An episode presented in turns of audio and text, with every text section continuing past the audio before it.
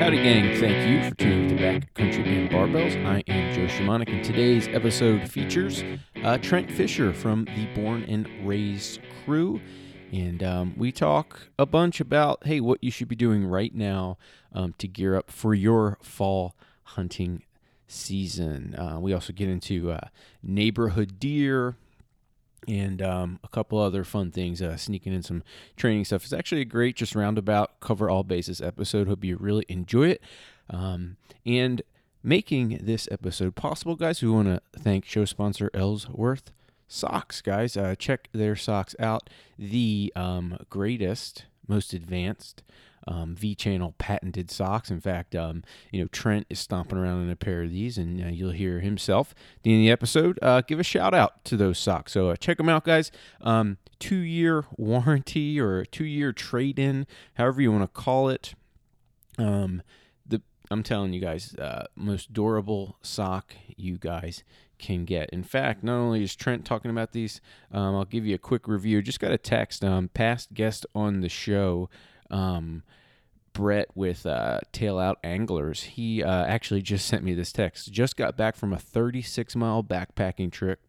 Um, wore those socks. Those socks were the Ellsworth socks the entire time. Ended up with a small blister at about mile 34 but doubt it was the socks' fault. My feet were noticeably drier than regular wool socks. Those socks are legit. How about that, man? Um, super cool. He actually did that hike through the um, I don't know where the Pasayten Wilderness area is. Um, uh, where quarantine crazy people don't venture. How about that? So, uh, Brett's getting after it in some great socks, guys. You will too. I know fall's getting around. If you're looking for that last piece of gear to uh, put your trip over the top to keep you drier, comfier, happier, I think Ellsworth socks can do it. So check it out, guys. Um, and without further pause or mention of um, uh, great gear or socks, because there's em- enough in this episode, uh, here is Trent Fisher um, with Born and Raised. Thanks a bunch. Take care and train, hunt, and live your best life possible. Trent Fisher, um, uh, born and raised crew, uh, just slightly south of us. Uh, big inspiration to me um, in starting my hunting journey. So, um, you know, it's almost like a yearly phone call, Trent. You know, I'll just I'll send you a little workout, see what you think, and then you haphazardly respond, and then I go you into a podcast. So, uh, thanks for doing this again. Uh, it's a good time, and um, I appreciate it, brother. Oh, no problem, man. No problem. I, I, I actually enjoy this kind of stuff. It's a, it's a lot of fun. If someone, if there's just one person that could possibly learn something from anything that, all the stupid things that come out of my mouth, I'm, I'm excited about it. Well, I will. I mean, in particular, and not to just jump right into it. Um, mm-hmm. I'll come back to this question in a moment, but I will be hunting Oregon for the first time. So, in particular, I'll, I'll, I'll, I'll ring your ear a little bit. So, I'm going to learn something. And to be honest, like, you know, um, I go at podcasting, yeah, I want to help folks, but to me, it's a learning process for myself. Like if I can be bought in by putting out content, then I know I'm going to get into it. It's just a, it's a cool level of learning for me in particular. So selfishly, that's why I do it. I mean, as you guys continue to create content, I mean, everyone likes to say the thing that they want to help everybody, right? But mm-hmm. but but is there is there a selfish thing reason that you do it? I mean, honestly, come on. Well, why do you do it for you? I mean, come on, there's got to be something. Well, uh, it doesn't hurt that it pays the bills and it makes me a living. I guess there it is. I like it. but uh, that's, I mean, yeah, I, I, I, guess I couldn't do it without that, obviously. But um, but no, I, I, honestly do. I mean, it's I think it's the most question that we get versus whether it's DMs or emails or it's um, I think it's kind of the same way I, what you're into. You know, it's it's yep. it's showing people that they can break down barriers that they didn't think that they could do before, and sure. uh, that just like fuels me. That excites me to be able to possibly do that for for somebody.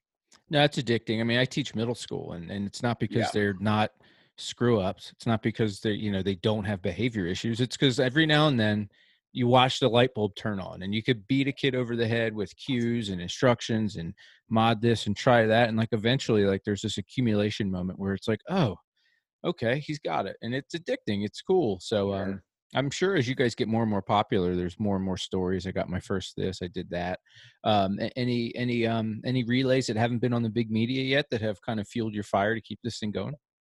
Just uh, yeah i mean I don't know. I think I think we're going to get into it in a little bit, like nutrition wise, a little bit and stuff, and just just like the little things that I've been blessed to actually be able to talk to people that are like the best in their field. I guess I would say, and it's been really really cool how many doors that's opened in a different cool. facet. So so yeah, stuff like that is just uh, it's it's it's it's fun, man. Branching out, love it. Yeah. So let me I'll ask you a funny question. I just dropped my daughter off at um not to completely switch gears, but I just dropped my daughter off at gymnastics. And okay. uh on the way home DuPont is an interesting spot. We're definitely the burbs. You know, we got JBLM on the right, uh, Olympia to the south, uh, Tacoma to the north. But in between there is a healthy blacktail population that's untouchable. And uh, there are giant neighborhood deer and I just saw like I, am telling you, it was a nice five by five blacktail buck, just like Whoa. munching away. And I'm telling you, like Jeremy lost his drawers on a blacktail, and this one was bigger than that. Like this, this was a nice deer that anybody would like to have. Um, neighborhood animals are interesting, and along with our healthy blacktail population, there's also a bear running around DuPont now that's slowly like getting a reputation and like neighborhood animals in your area are they untouchable? I mean there's you know there's laws in dupont. I mean even if you did get into one i mean how much trouble would you get into? And and it's just you get out in the wild to see these things and then they're in your they're in center drive where you grow up and people are like well how are you not successful? They're everywhere this, this idea of neighborhood critters just popping out right now. And this guy was in full velvet. I mean he was comfortable and it was awesome. I, I stopped and watched him for seven minutes, you know. But then if I didn't have this podcast, I might still be there. I mean, he was one of the nicest deers I've seen on on the West Coast. Yeah, no, we have. Uh, I, I'm, I'm fortunate enough. I live a little bit out. I'm out of city limits at least here, Myrtle Point. Point, and so anyway, and so we have we have yard deer. You know, we've got the. I, I you know, and I, I have some minerals and stuff like that to hopefully they, it makes them healthy and stuff that I feed them. And so we got deer that, I mean, we have one that my daughter can actually pet. It can, she can touch. Oh yeah. Yeah. So and little doe, but um, but no, every year that brings in the bucks, right? But uh, Wyatt, my son, he knows there's we don't kill yard bucks. That's just a rule. We don't. We can't okay. kill. We can't kill yard bucks. So and nothing big like you know like you're seeing. I'm talking little fork and horns and little three points and stuff like that. But um, but no, that's the rule at the house. You can't kill a yard deer. So it's uh there has been neighbors though that have shot them just right outside my field right i mean right back behind my house here you know so it's uh it is what it is at that so point you, can shoot the neighbor's yard bucks but not your own is that is that what we're thinking here? correct correct yeah exactly it depends on it depends on whose buck it is i guess but but no we um like in my back field here we shoot clay pigeons and stuff like that all the time and stuff so it's it's pretty open as far as as far as what we can do but yeah, we got the rule. You got to at least drive somewhere to go hunting. Okay. There's got to be a hunting experience rather than the front porch experience, right? So you have to create your opportunistic moment outside of the boundaries of your own home. Is yeah. that fair enough to say? I, I think it's fair. I think yeah. it's fair for for everyone. I hear you. I hear you. Yeah, and, and they're all not giants like this guy. I mean, this is there's one that I've labeled the king of Dupont, and he just every now and then crosses the road, and he's got a big fat belly. He'll die of old age. Um, and it's just interesting. It's cool to see them all velveted out, but you know, you can sit there and watch them and learn a thing or two about them. Like when they're so comfortable and you watch what they're eating there, maybe it's something that can transfer over to to what you're doing there. But it's interesting. They almost become pets, you know. And I don't know if it helps or hurts yeah. The hunting game or not. I mean, what, what do you think? well, and in the city side of things, that's the whole thing. Like, I stopped feeding my deer a while back, um, like especially like this time of year because they have babies, and sure. the babies aren't smart for crossing the road. Neither, you know, full uh, adult deer, but it just. And I live by a. It's not a highway by any means, but it's an old backcountry road. But you know how people go fast sometimes, and there's you know, they get hit. So, anyway, that's just one thing that's just like that. Just I don't know. It's uh it's you bring them in, you tame them, and then you know I don't want to use that. Tame's a terrible word, but then you know a, a, car hits them and you kind of feel responsible. So sure. Yeah, so I'll like when I feed the deer, I'll go out a ways, a, a ways away, so they are not close to roads and stuff like that. Because that's probably what that big buck at some point he's probably going to get either die of old age or hit by a car. Probably. I don't know, man. He's been around. I've been watching him since I've been here. I send pictures of him to Jeremy. Um, we'll see. You know what I mean? So I don't know, but yeah, I, I almost it, it's interesting, right? Because you want the kids to see them I want the kids to see them because I want to be comfortable with them, but I don't want to see them dead on the side of the road. But I also know in the back of my mind, I don't know how much of service I'm doing by feeding it, right? Yeah. To by by by 100%. habituating them to to to you know. Yeah. So around here we had that uh, hair loss. It went around really, really bad, and a lot of the deer, uh, you could tell it just made a dent in the population. So that's why I was doing the minerals thing. I'd go to the feed store and I would just get the minerals, the deer minerals. They sell them there and stuff just to make them a little more healthy and strong so they get some different minerals than what they're sure. normally getting in the grass and the fields and stuff like that. So that was my intentions. And uh, if it worked or not, I have no idea. But you trying to play veterinarian yeah, I, just, I, justif- I justified it, man. I justified it. So. I hear you. Go for it. We're all trying to do our best, but you know, exactly. it, it speaks a little bit too. What's interesting with what we're currently going on with this COVID situation, like. I just don't know if any high density populations of anything I, I think we're reaching a really interesting spot with all that. And maybe yeah. if there's anything that may, maybe this COVID situation brings to light, or even if you kind of look at like the, um, is it Idaho that has the feeding program where they're afraid to get CWD? There was a, uh, the cool documentary I picked up through the MeatEater podcast called Feeding the Problem, which kind of talks about this and where they're yeah. having some real debates about, just like you said, you want to help, right?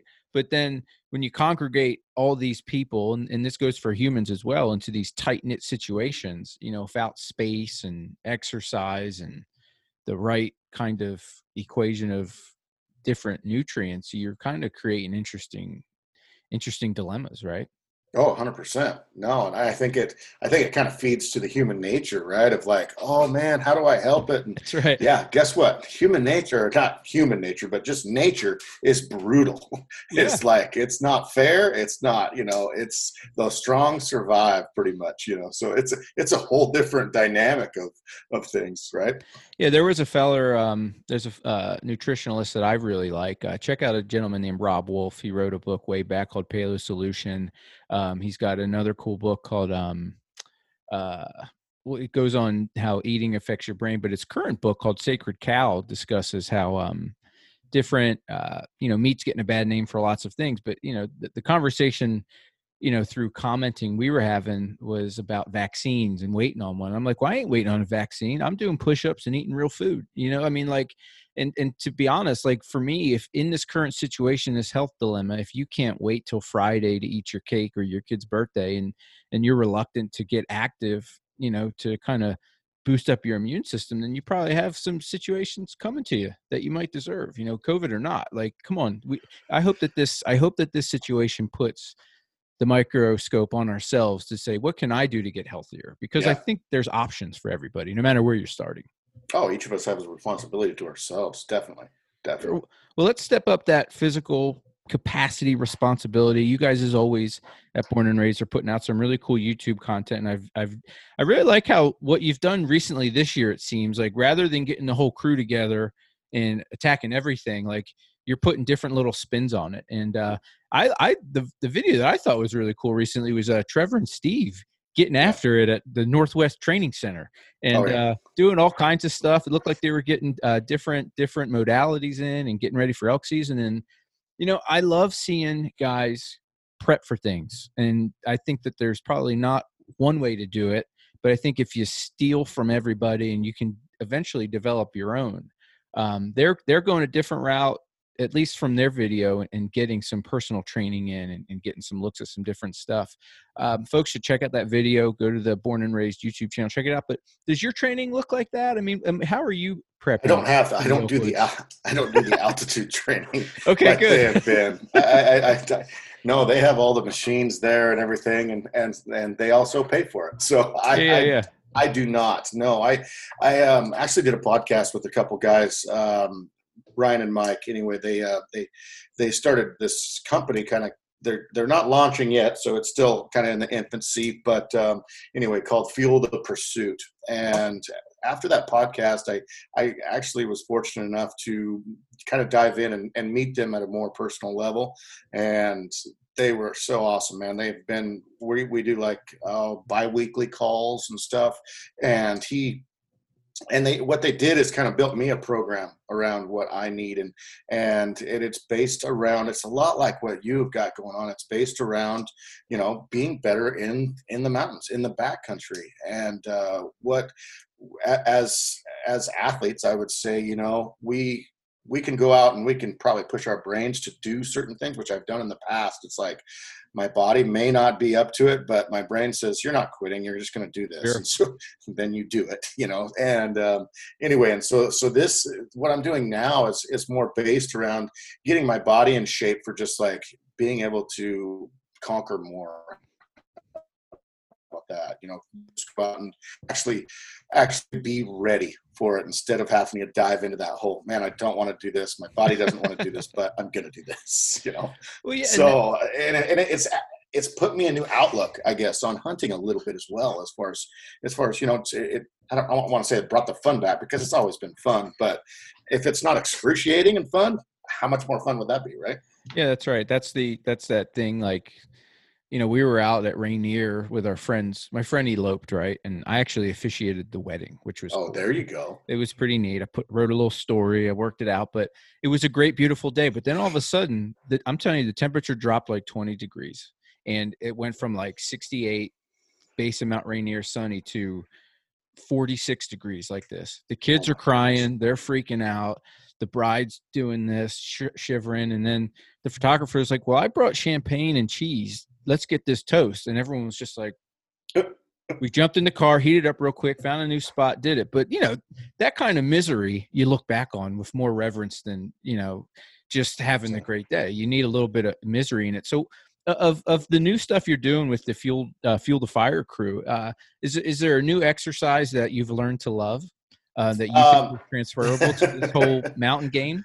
Yeah, it's fuel uh, fuel the pursuit. Fuel the pursuit. Excuse me. Yeah, yeah, yeah. Um, you know, my favorite, honestly, is is I have a I I have a mountain bike that I bike on and a little trailer that I pack my pack in, and because I hate riding a bike with a weighted pack on, I just hate it. It just kills kills my kills my butt. But anyway, so what I do is I have about a five mile ride um, that I go on, and then it goes to this old cat road which is kind of like up our game. You know, this is how we cut our teeth on elk hunting. You know, on these old cat roads and stuff. And and then I'll put on my weighted pack and I'll hike that. It's it's really steep and it goes up and around and and um, and, and that's one of my favorite favorite ways because it kind of introduces biking and hiking and it's it's it's a switch of things in the middle it's not just like one thing and but no i know what i hate i've got i've got i've got a couple of those the you know the step ups and stuff like that yeah, with yeah, the pack yeah. on and but it's really really trained me uh, a lot a lot better and and um,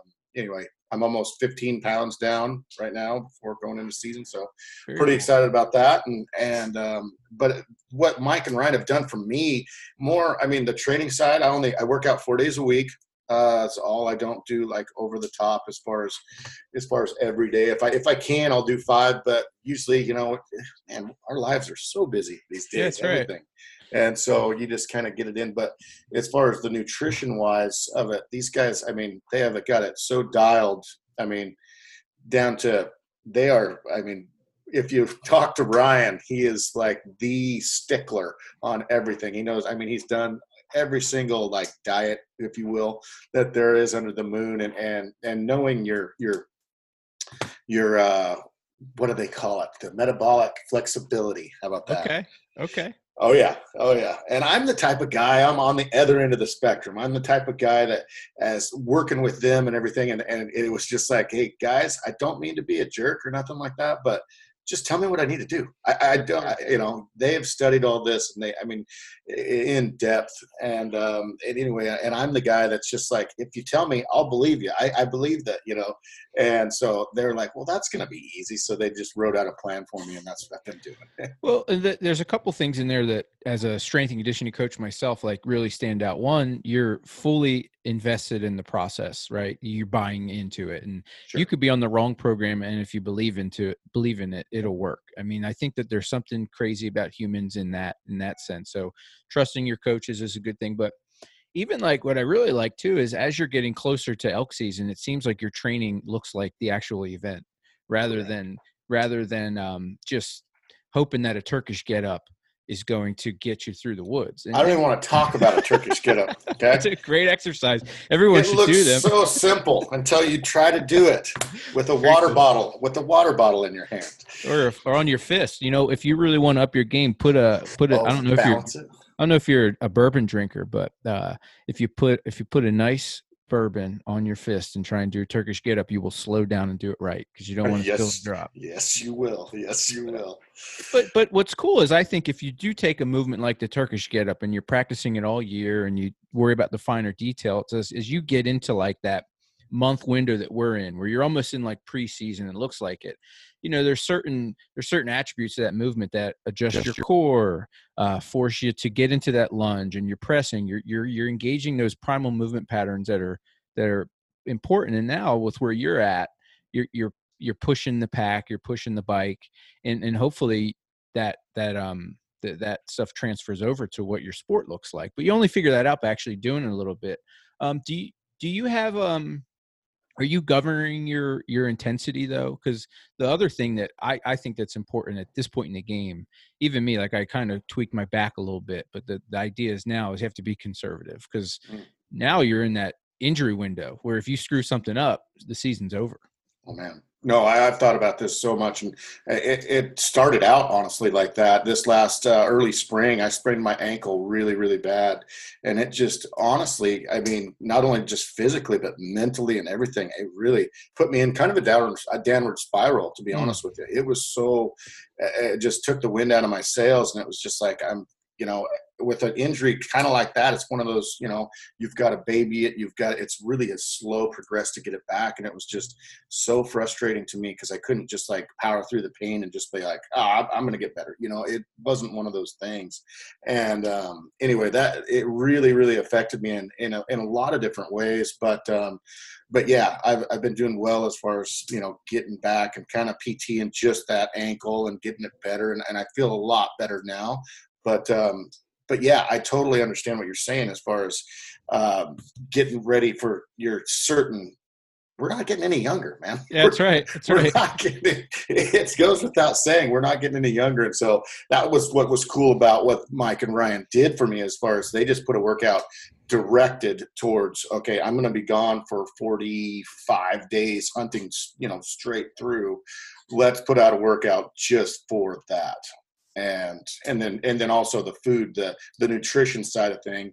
Let's let's do that. And, I, am still trying to dial i'll be totally honest i'm still trying to dial the nutrition side of thing as far as i mean in the past i've eaten fruit roll-ups and you name it. I mean i just kind of oh man that looks good you know? And so now i'm actually fueling my body in certain ways and and i haven't really I, I need to it's again it's timing wise and it's probably just my fault but i need to dial that nutrition side of things in and they've got a lot of a lot of plans for me there too well it's also the point too like we're what do they say? I mean, I didn't grow up in the country, uh, with the haze in the barn or something. Like, I mean, eventually you, that's what you got, right? And yeah, we're kind of getting close to like the hunting season or game day where what you got's what you got right and but but nutrition is definitely a place to tinker we actually had a um, functional medicine doc on uh, a girl named kristen oja uh, out of atlanta and she's real big on the gut biome and the belly and mm-hmm. we got into a conversation that you know what you need to start to do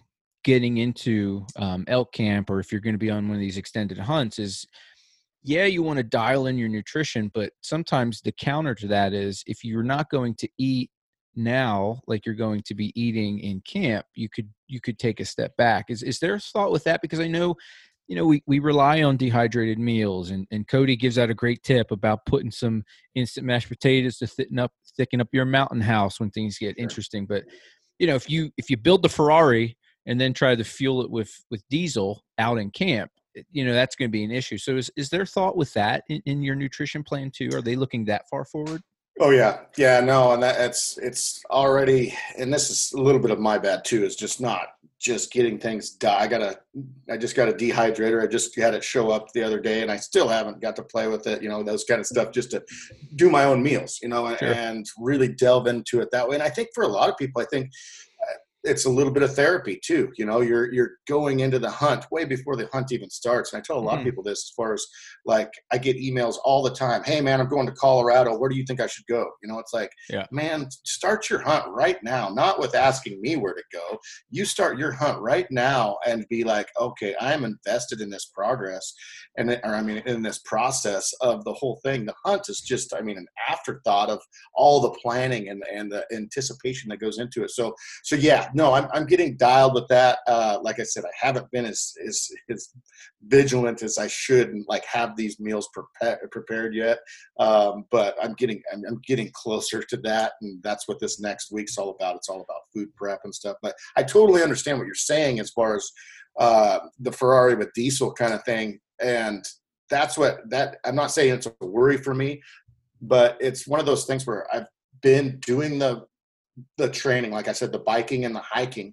And um, and so it's it's kind of similar. I mean obviously of what i'll be doing. So i'm i'm pretty darn close as far as like probably not at the intensity of you know 15 mile days eh, day after day after day. Probably i'm not that you know uh, i'm not right there right now but i'm i'm i'm getting close to that you know replicating what i'm going to be doing. How about that very cool. Yeah, and, and I, I think you're right on it with that. I mean, but my thing too is maybe um I like the idea of like your hardest. I picked this thing up from uh, guys at Westside Barbell and Louie Simmons trains like the strongest guys in the world out of Columbus, Ohio. Uh, look him up. He's a complete madman, and and I don't know if I've ever reached like physical capacities that that his athletes have. I mean, you're talking about world class powerlifters and Olympic sprinters and some things like that, but his thought is, you know, when you're at high end capacities, there's there's probably a three week window, and about three weeks out from camp or three weeks out from your event, you're probably the best you're going to be. So at that, I always walk back from camp or walk back from my weightlifting meet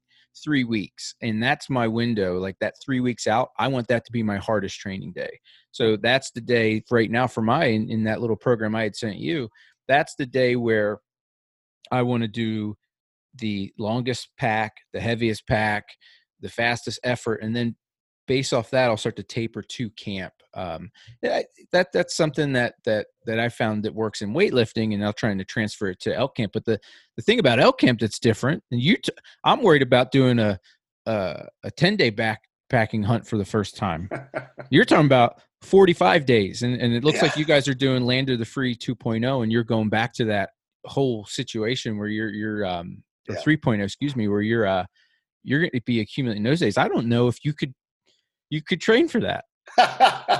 I mean, having yeah. done it, can you? I mean, honestly, I think I think you can be better prepared. I mean, I think yeah, you yeah. can be better prepared, obviously, but um, but no. When I did uh, when we did 1.0, the very first land of the free, we came up with this harebrained idea to go hunting every day and and document our journey in five different states. And um, anyway, it was it was life changing for me just to see what that looked like because we never done it and I didn't even know anybody that ever done it. And so I did 53 days straight. And um, I also said I'll never do that again. But but uh, yeah, but this year's going to be a long one as well. I think this one will be a it'll be a good one. But um, but yeah, no, you, you you can get prepared for it, but sure. you never know. Like the physical stuff, like I mean, there's just things that you can't prepare for. Like weather patterns and stuff. Like usually we like to hang our meat in the back country if we can, especially if we're six miles or whatever in. And we still go hunting. We still, you know, keep hunting around and stuff if if the temperatures allow. But you know, say it's going to be 85 degrees every day, we can't find that cool of a spot to hang the meat. We got to get that out of that, you know. Mm. So it's like your body is demanded at that point. Hey, it's time to pack meat for two days, you know, for a whole day straight or something, you know. And it's like you have to have that energy level right now and sure. it's, it's, so you can't you can't prepare for some of the stuff, but um, most of it, I think, yeah, I, I think it's it's you know it's all relevant, right? One aspect of that that I just kind of popped into my head that it has to be tough. I know for me, I had a little bit of a back flare, and as I walk back to what happened, I'm like, oh, we've been traveling a lot. Sitting in the car sucks. Um, and it's it's pretty tough. I mean, do you guys take any proactive measures to like, okay, when we get out of the car, this is the protocol, just to kind of mobilize, or, or is is there any thought to that? Because as I'm brainstorming, I'm like, huh, that that to me would seem the biggest challenge dealing with because you're moving and grooving, and if you switch spots, not only are you packing out camp, you want then you also want to hit the ground running. But if if you if you don't sharpen the axe or uh, um, you know get some motion on them joints, you're probably that's that's a spot where a sprain or something could could could pop through. I mean, uh, how do you guys man? Uh, is there any thought to managing the the, the road miles? Yeah, we've been really foolish in the past. I'll be totally honest, and, and and been very fortunate as well by not having the injuries. I mean, back in the day when we first started doing this, we would drive. I, I literally where I'm sitting right now is 37 feet elevation. Sure. I I have uh, tide tide waters just like oh, uh, 150 yards from me right now is the okay. Tidewater. So I'm sitting at that. We would get in the pickups. We would drive clear to Colorado, 26 hours straight, mm. all night long, switching off drivers. We would show up at the trailhead sometimes at 11 o'clock at night and already have our packs already packed and everything and show up at 9,500 feet throw on our packs, and take off after sitting in the pickup for 26 hours straight. Hitting the go button. Probably the dumbest thing you can do. Yeah. Sure. But at the same time, when you only have you know oh, two weeks to hunt for a season, you, ma- you you try to maximize every single minute. So, but yeah, it's just sometimes I think that and like I said, we're getting all older. So Trevor's back. He's had some back issues and hmm. stuff. Mm. And so we'll all be like, okay, Trevor, no, take the take this lighter pack you just take some burger meat or whatever a front shoulder maybe or something like that. And um, just because i mean one injury one stupid move leads to it can lead to just catastrophic you know your whole hunting season. So it's it's a big deal and it's something that we've probably overlooked a lot in the past but um, but yeah it, it's definitely definitely at the forefront each each year as we get older and we do this more it's it's you can definitely see it um, yeah the ankle sprain that i had there's i would have been done i would have been done yeah, it's it's interesting. Have you ever messed with any compression therapy? Like, um, there's some really simple products. Like, I know one of them. Uh, used to be involved with a group called Mobility WOD that now does. Um, they're called the Ready State, but they have these.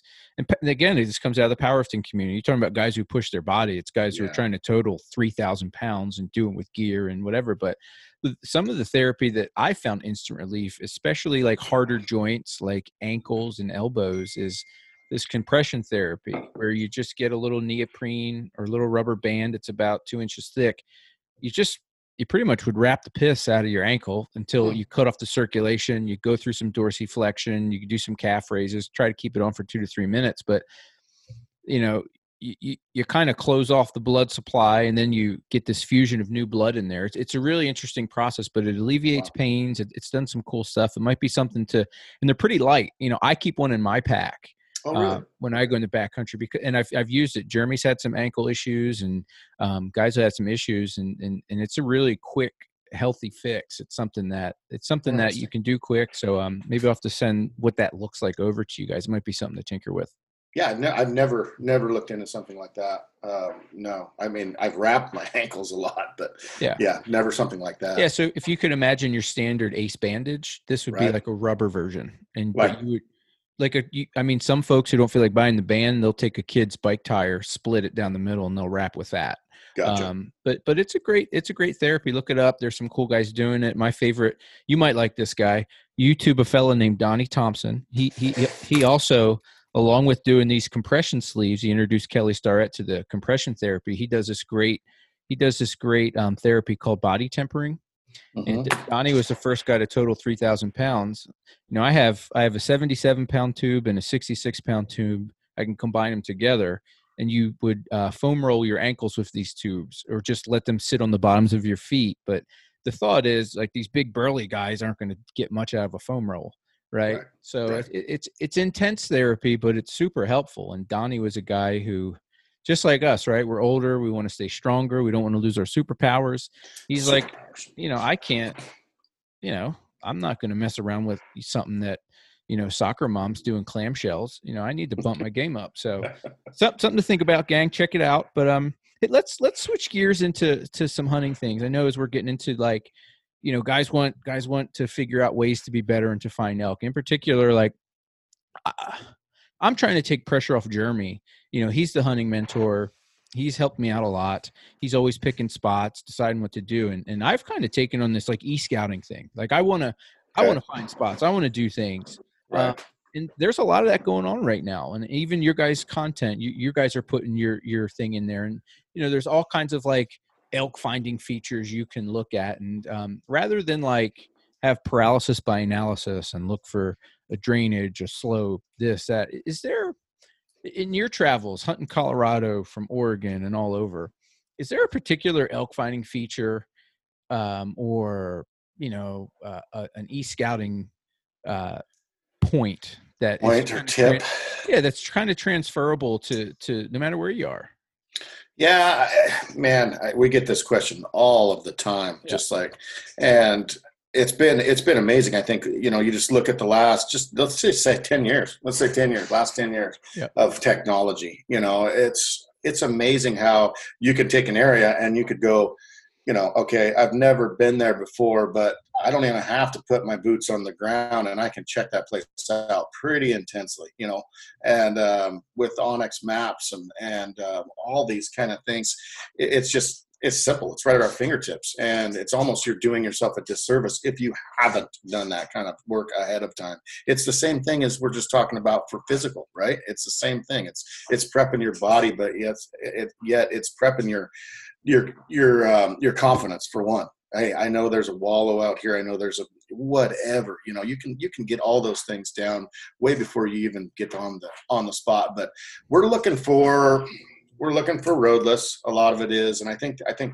you can throw that term around pretty heavily too as far as okay yeah there's a lot of hunters out there. There was this big craze i would say up to what three years ago about the back country right? Everything's i got to get in the back country. Um, and we we yeah we bought onto that. You're not you're not hunting unless you're five miles away from the truck sure. you know what i mean? And it's like anymore it's been like okay yeah we're we're we're hunting when we get off the road. And the closer i can kill one to a road you're good. the more the more jacked i am. So so yeah no it's it's it goes all over the map so we're not exactly looking for places that are super super way back in there on trails and wilderness stuff um, we're just looking for that one to three mile zone that has the habitat we need some good south facing slopes some good timber I like uh, and and some parks, some stuff that they can, you know, that kind of meadowy stuff is what I'm talking about there. So they, I mean, elk are very simple. I mean, they need they need a bedding area, they need food, and they need water. And usually in in the rut, so I'm looking for these benches and these flats. They like to rut on flatter stuff. Yeah, they'll traverse across nasty canyons and, and steep stuff, but they like to see their cows. They like to be able to look at what they've got. And in that time of year. A lot of other times of year, I mean, they'll bet up on just horrible, nasty stuff. But uh, uh that time of year, it's it's it's one of those things where you don't have to go into the nastiest of nasty to kill an elk. I think you can do it almost anywhere as long as you've done your homework beforehand, and that's where that scouting thing comes in. Yeah, I would be guilty of that in particular. Like, you know, you wanted, I call it tin cup syndrome you know, you've yeah. seen the movie Tin Cup. You know, old old awesome. Kevin, old Kevin Costner. He's like, well, what if I cross that infested water without the boat? You know, and it's just like sometimes you just want to. I wonder if it's just ego. I want to go further and harder, not not to kill elk, so I can tell people I did it. Like it's just a masochistic journey to just prove that you're tough, right? And at the end of the day, you want meat in the freezer. Um, they didn't come here to see me lay up. Right? yeah, that's right. That's exactly right. That's exactly right. So so, I mean, they are to be found by the trailhead sometimes. I mean, and, and I think the one thing to consider too is maybe it's not just the tough stuff that's far away, but maybe it's finding the tough stuff that's closer that people are overlooking. There you go. Yeah. yeah. No, and that's and that's a possibility too. I mean, a lot of places where we go, you're gonna you're gonna run into people uh, or outfitters or whatever, you know, on horseback and everything. But a lot of those people they're sticking right on that trail they're Mhm. not getting off that trail the trail's safe the trail you know what i mean that's that's a that's an easy play and uh, sometimes it's just just getting outside that trail just a little ways and it opens up a whole new hunting ground Well, there, there's two goals that I've kind of put on this hunting season as I like. This is you know going to my third elk camp. Like it's it's awesome. I love it, but I, I try to go in with a goal that's like not just about the harvest, just so I know I can come out being successful. This year in particular, like I want to stay out past dark and I want to get up before dark and be off trail at those hours because to me that that seems like it's key like even last year uh, just to relay a story Jeremy and I were in a late season hunt and we're coming back um, on the trail just as sun's going down and we see two bulls like they're they're out cruising and it's just about just about five minutes of shooting light and one of them was about 30 yards off the trail and then Jeremy's like, "Oh shit, there's a bull," and we try to put the play on them really quick. But you know, they're they're moving then, right? And and it's just a little. It seems to me like you just have to have the confidence. But that's too where scouting come into play. Like if you're on the map, if you're checking things out, you know, you're maybe getting those mental reps on the terrain more than anything, just so you can feel confident about Yeah. where you are.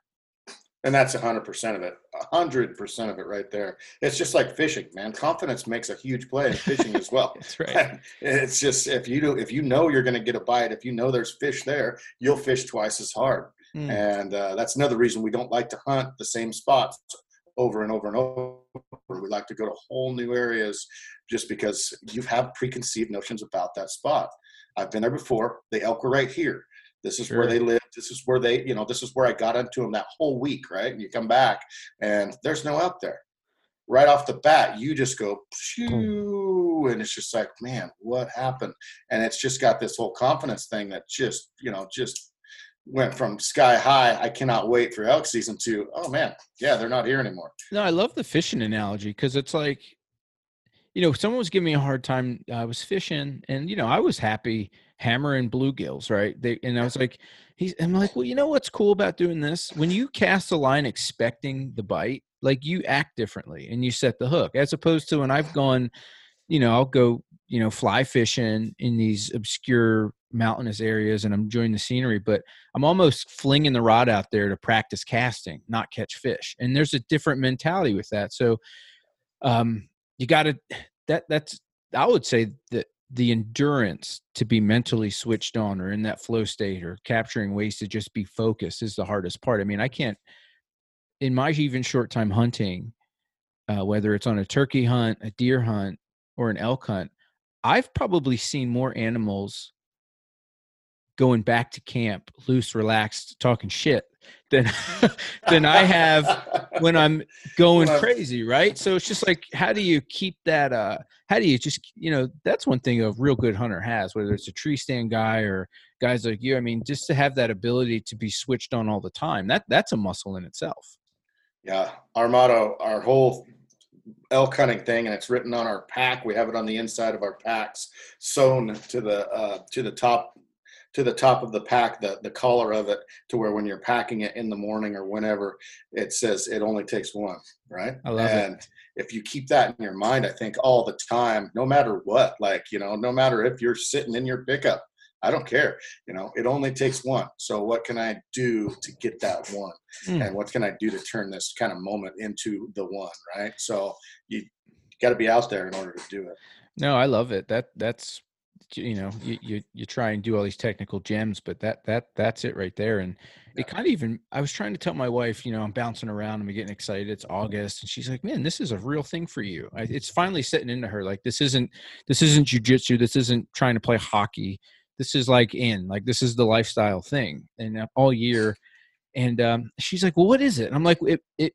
The cool thing about hunting is everything matters. Whether it's preparing your meal, whether it's what time you wake up, whether it's the Jetboil you throw in your pack, like every little thing that you do matters. And I just find that that's such a contrast to normal life. Like half mm-hmm. the crap I do from day to day doesn't matter. I can do it later. I'll get to it later. You know, does it really matter? Do I need to eat this Cheeto? You know, like you don't. Like, mm-hmm.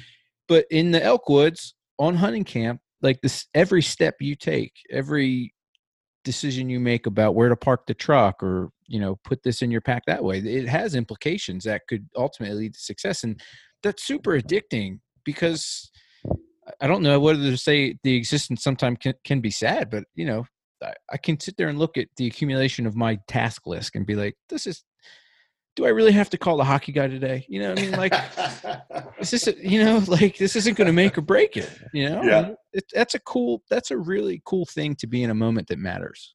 Well, and two, it's it's how can I how can I make those decisions? I think uh, pretty much involuntary, right? Mm. And that comes with uh, everything uh, preparation. Um, one that comes to mind is just like shooting a target, your bow. You know, when it does matter, that that that that split decision, I want to make that as involuntary as possible to where I know my anchor point already. I know how I'm going to position my bow hand. I know where my feet are going to be.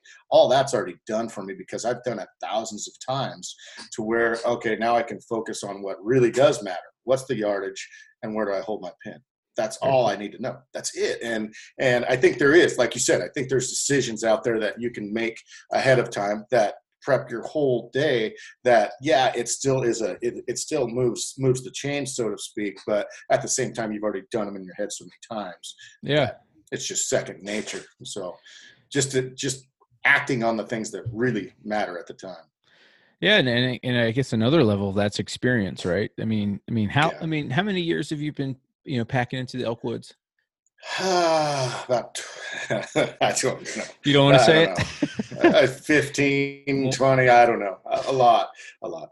Yeah, and there's something to be gained from that. Like you, you know, I don't think any amount of e-scouting is going to catch you up to that, but you have to figure it out for yourself a bit. Um, and then you, you bring up preparation, and you kind of allude to gear a little bit with with the bow talk. And um, yeah. one of the other clips that um, I've run into is everybody I'm not a gearhead, but I like to watch some of the pack drops just for like that little thing that might be something to add to the gear that makes sense. And I know Cody did a pretty cool one. And again, this is where I think what's cool that you guys are doing. You did one like that was mountain biking. Uh, I was a Steve or Trevor who did one based on the truck, and then Cody did one that was kind of backpacking, which I thought was cool. Um, but but how does your pack differ from po- from from Cody's a bit? I know you guys all do the mountain house thing, um, and and he had a pretty good setup. Uh, you know, and he talked about his tent setup. But is is there a little difference in there that that you found that's a cool creature comfort that's helped you in the backcountry to add to somebody's pack? Again, I'll allude to it. The uh, the the instant potatoes trick you know, I thought oh, yeah. that was pretty interesting. Um, yeah. so, so there's always a little gem in there to tinker with it, but you get besides besides having 19 pairs of socks or how to get them into your backpack. That, that um, was what I was honestly going to say. you going to say? You took it. No, no, no. I got I got some other stuff too, but yeah, no, no, no. I, I always love clean socks. Clean yeah, socks make my day, man. I hear I, you. I've hunted with uh, Steve Speck, who has two pair of socks, and we were in for I don't know how many days, and he takes it and he goes to a stream, and when we cross a creek He'll take his socks off, he'll put his other socks on, and then he'll rinse his socks in the creek. And he has two tiny little carabiners on his back, and he just clips his socks. He has holes in the top of them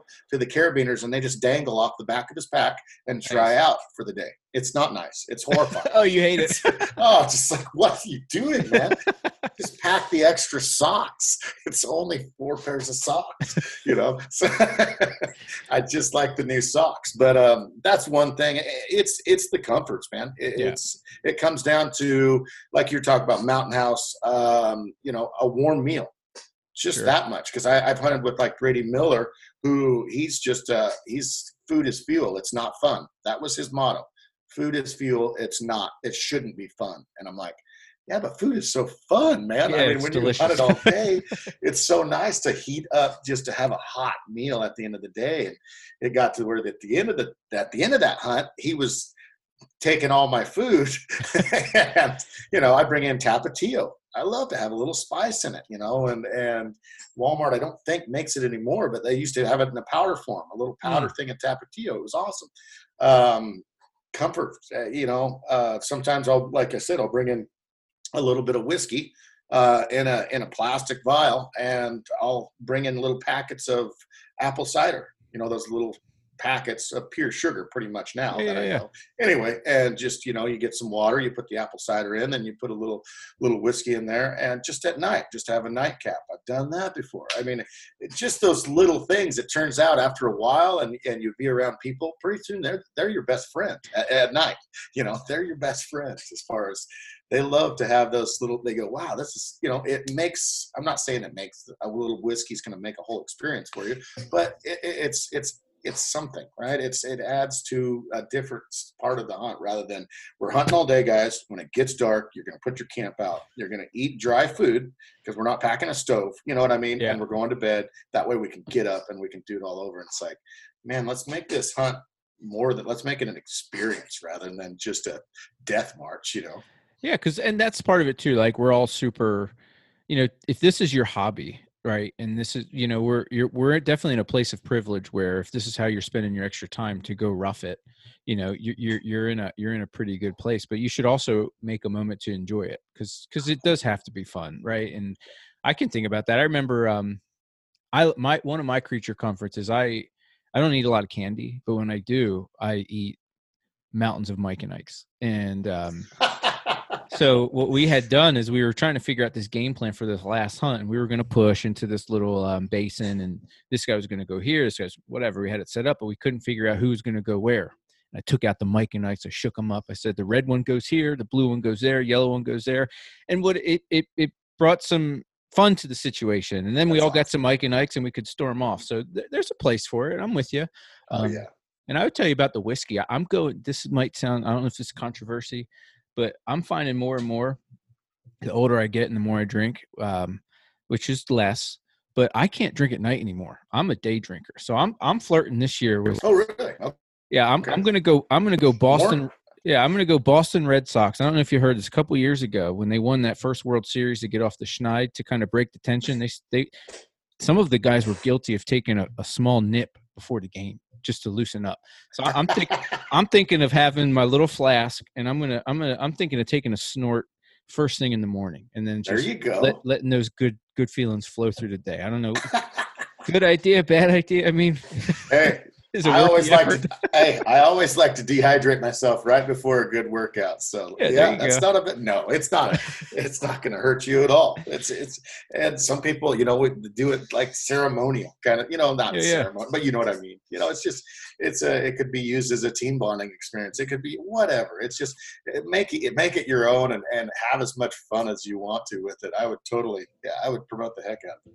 There it is. So uh bur- bourbon before bu- bulls. How about that? Put that on a t-shirt. Yeah. oh yeah. do that one for you. Everyone wants to do the ends. But uh, so last thing, I'm I'm selfishly going to ask you. Uh, uh, you know, I'm taking advantage of my military status. Um, I get a good deal on uh, tags and license to come to Oregon, and I want to check out the country. The family, we love going down to Cannon Beach. I love driving through like Tillamook, and like Oregon's beautiful. Um, Yeah. And I, I could see if we stick in the Pacific Northwest, I could I could see making Oregon a spot. The more we go down there, the more we like it. But haven't hunted it before.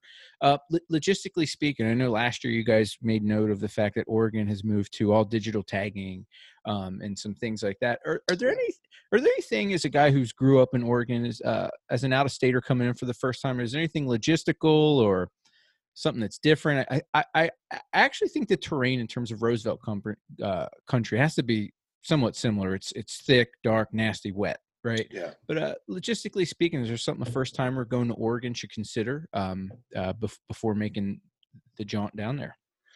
Are, now, are we talking Roosevelt exclusively, or are we talking the whole state uh, as far as that goes? Well, no, I honestly like as we consider, you know, again, Jeremy's Jeremy puts a lot of planning into it. Um, Mhm. you know, I I in particular like Roosevelt country. Again, that's tin cup syndrome. It seems harder, seems thicker, seems nastier.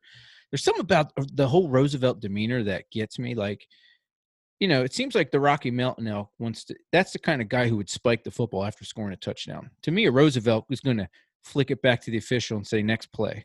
Like he just seems like that kind of guy to me, right? So I love it.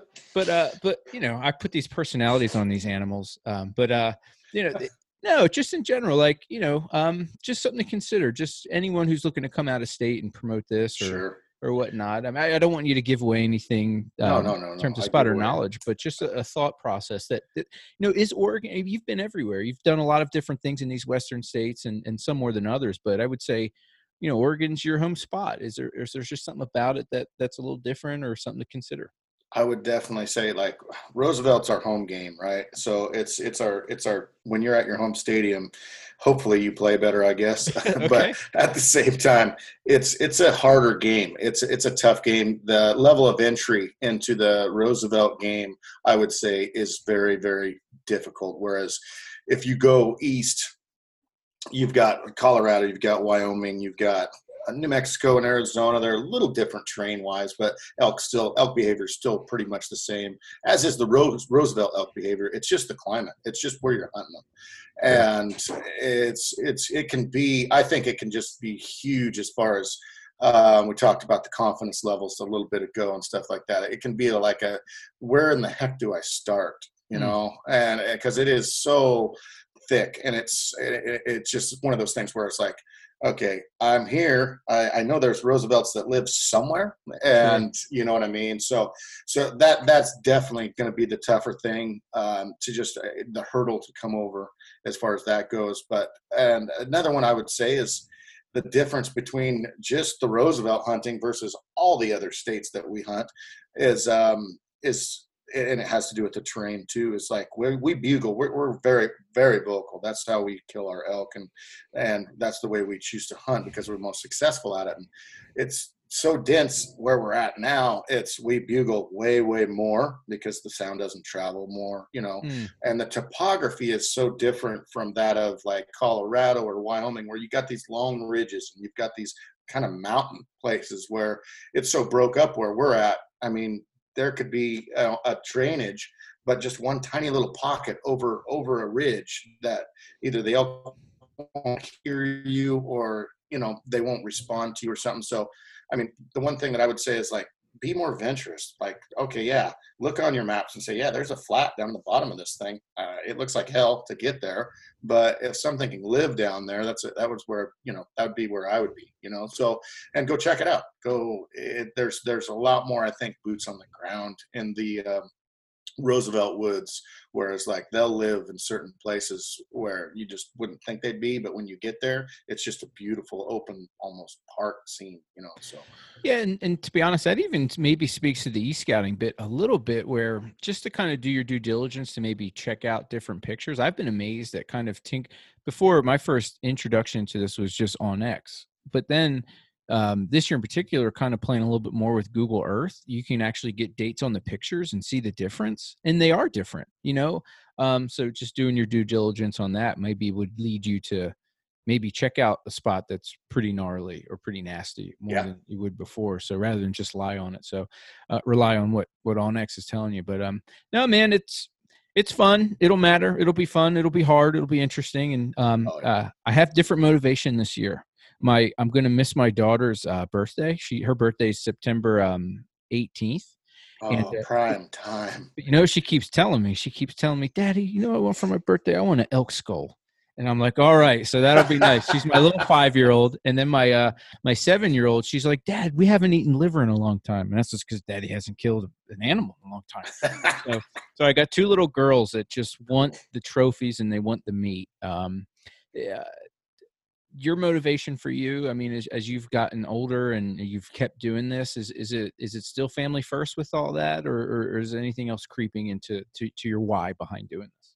Hundred percent is family first. Um, the meat is a huge, huge part for me. I I mean, we can go through an elk a year, easy, you know. Yep. And I try to give away some of it as well, and try, you know, try to expand the whole, the idea of wow, this is incredible, you know, to other people as well. So, so I'll give some of that away. But, um, but yeah, no, it's it's it's always been family first, and uh, honestly, that's the whole thing about the backbone of where where I'm coming from as far as you know when I'm gone on a trip I have my I, I always carry my little inReach you know so I can text my wife uh, or family or whoever that I need to text and um, anyway, and so we're in constant contact pretty much every single day, and that helps a ton, man. It really, really helps a ton, and and uh, and it helps because my wife motivates me. She's just like, keep at it, keep going, you'll find mm-hmm. them. Or you know, I mean, she is like one of my main drivers as far as that goes, and that's that's what's helped me because there's been times I won't lie when you're out that many days, you just want to go home sometimes. I mean, you just like, I'm just about done. I don't want to hike another mile. I don't want to, I don't want to throw another bugle out there. I just want to hug. I just want to hug. Yeah. Yeah. So, so no, it's, uh, it's definitely, so, so having those cheerleaders like that, like the, you know, like the, Hey dad, I'd love some liver or, or elk skull or everything. But, uh, one mm-hmm. thing that I would say to people out there listening is don't ever plan your kids to be had in August, September, October, or November. There's just four yeah. months. You, you, can you can do that. You can plan that, bud. You can plan that. Yeah, I got one. My son's April. We got that covered. Uh, my youngest daughter, September 19th, and my middle daughter, November 6th. So it's like, you know, we're going to have to convert this over. And it, it reminds me of playing. Uh, I used to coach football down in Texas. And mm. my first year down there, me and my wife actually, with military, had to kind of do this eloping situation. And we had to get married, have the ceremony on Labor Day. And they were all just like, no football coach gets married in August. That's football camp. And I'm like, I love my wife. What do you want from me? Like, it's one weekend. It'll work out. This is high school. Oh, football. I love it. So love we'll, it. we'll, we'll we'll get into it. But uh, no, man, this was um super fun. It's great to touch base and and, and get it going. Um, I will. I'll give you a quick tip. I don't know if um Jeremy uh, sent you a pair of these Ellsworth socks, but the socks game is a big one. Uh, we wear them a lot. It's a it's a sock that is super comfy. I know that putting on a nice pair of socks is one of those things you don't realize how much you should do until you 100%. actually do it. Right? He gave I mean, me he gave me two pairs. He gave me the winter pair and the regular pair. The winter pair are a little they're pretty they're pretty legit. Yeah. Uh, but the uh, the regulars they're pretty awesome, man. Yeah, well, sweet. Uh, throw that out, and it's cool. I mean, their granddad played for the Yankees. They're a local Pacific Northwest company. Check them out. And I don't know if you know this, Trent, but two years in, if you don't like the socks, they'll exchange them for you. So yeah, it's pretty good. So uh, uh, check them out. Um, but it's fun, man. Yeah, uh, they hope- do a lot with the military as well. Mm-hmm. Yeah, they do some special forces stuff, and and they're good dudes. Um, but it, it's cool to yeah. me, even as I tinker in this hunting space, and this will be the last thing. One thing I think that's super interesting about it is a lot of these hunting specific companies. I love the fact that they're American made again, and again, we'll go back to what I brought up in the beginning with this COVID thing.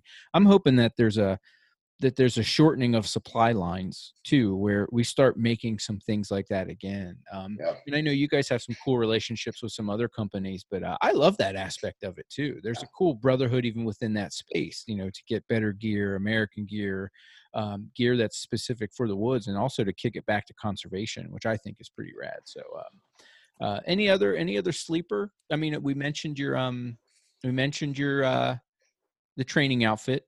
Mm-hmm. Um, uh, we mentioned uh, little Fuel the Pursuit. Yeah, if you want to check them out, uh, they're just starting out uh, some stuff. They'll have some cool stuff by this next year. I think they'll have some neat, neat workout programs and, and some stuff that people can get involved in. And, and they're just like, um, what's so neat about them is is they're wanting just to help. It's not it's not it's not for financial gain or you know it's not for all that. They are genuine genuinely wanting to help people out and, and wanting to help people achieve some of the goals that they might have. So it's it's pretty awesome. Well, I ain't mad at them for trying to make a buck. I mean, come on, we might as well make a buck doing what you like, you know, more than anything else. And I know, I even know you guys are into. I mean, look, I know you guys are at COVID's really screwing up your game bag pursuit, but you guys also have tons of gear. Any, yeah. any, um, I know in a couple of videos, you're. It's a few weeks. We're almost here. Is you know will the game bags be out in time for folks to get them for this season? It is so. It has been a journey as has far as the game bag. Yeah, it has. And COVID really, really put a kibosh on about a you know three months of that or so mm. and um, or else we would have them by now. It's been tough though as far as and it goes back to the financial part is and it goes honestly again back to the like you were saying making stuff in the states and everything which we were making our bags in in, in the united states. And uh, it's just been it's really been financially it's like we can't make a game bag. Like we sent our we sent the ones that we that we had made to sew shops. We sent them to like five or six different sew shops all around the country, and uh, it came back as where like we would have to sell them for like a hundred and fifty dollars for a set mm. of them or $170 for a set and it's like we cannot do you can't do that. There's got to be a better way you know? So so it's a little double-edged sword as far as making it in state and trying because if you outsourced it it would be what you know it would be half of that you know sure. and then it would be portable and cost worthy so so yeah so it's been a very very big hurdle. We've had to um, do some just tiny little redesigns on some stuff and it actually some of it came out even better than we had before. So cool. that's been a huge blessing but um, but yeah, we are. We're gonna probably uh, just so jacked. Anyway, next week we should have we we should have our first little shipment of them, uh, and it's to be limited to like how many bags that they can do a week for us, and um, we're hoping to get the price point down that's reasonable for everybody, and uh, and and it doesn't you know bankrupt us because there would be no point obviously if we did that. So so yeah, we but it's looking like I mean maybe a tiny little push of them like the 26th or something of okay. August. So it's it's something. It's something. But yeah, it's been it's been really really really time consuming and difficult. And so Cody's kind of fronted up that project. He's been doing a great job at it. And and uh, but still the roadblocks. It just seems like God doesn't want us to have game bags sometimes, man. well, come on. I, I, could see, I would see old JC being an elk hunter. Just, you know, I, am assuming. I mean, he at least appreciate the effort. I mean, if he's going to sit down with lepers and tax collectors and prostitutes, I mean, he would have something to say to a guy who drinks his whiskey before pulling his bowstring back. So we'll work that out. But uh, we should talk about it. I think we should yeah. talk about it well, cool, man. Um, well, this is great. You guys at Born and Raised, guys, check out their website, check out their YouTube channels, uh, reach out. Um, super, uh, super approachable fellas. Uh, great content, and I'll tell you, I've said it before to you. Um, it's really cool. It's a guy who did not have a hunting mentor uh, growing up, didn't do this growing up. I mean, your content is really helpful to a guy picking this up late in Thank life. You. So for I me really personally, it's awesome. Um, so thanks a lot, man, and, and thanks Thank for you. Thanks for your time, brother. No problem, man. Tell Jeremy I said hi. We're gonna do it. Uh, y'all take it easy. Train, hunt, and live your best life possible. I'll do this. Uh, Jeremy always leaves us off with a "God bless America." You can God bless whatever you'd want. Would, would you? would you like to? Would you like to to end the show, Trent? Game bags. There you go. oh right. no. Um, yeah, sure, sure. Yeah, no, uh, yeah. Everybody out there, just season's coming. Season's right around the corner. Just be safe. Be, uh, everybody, be safe with these weird times that we're having, and and go out and have fun and do something you never thought you could do. Safety first. I will say, um, hiking is one of my favorite pastimes, and mm. this year in particular, the same kind of "Hey, how are you? Howdy" attitude just isn't there. It's backs turned and looking away and I just hope that this thing doesn't take our humanness from us. And I'm hoping that we can find that back again in elk camp. So um, I love it. I love where you took that. Thank you, Trent. Yeah, no problem, man.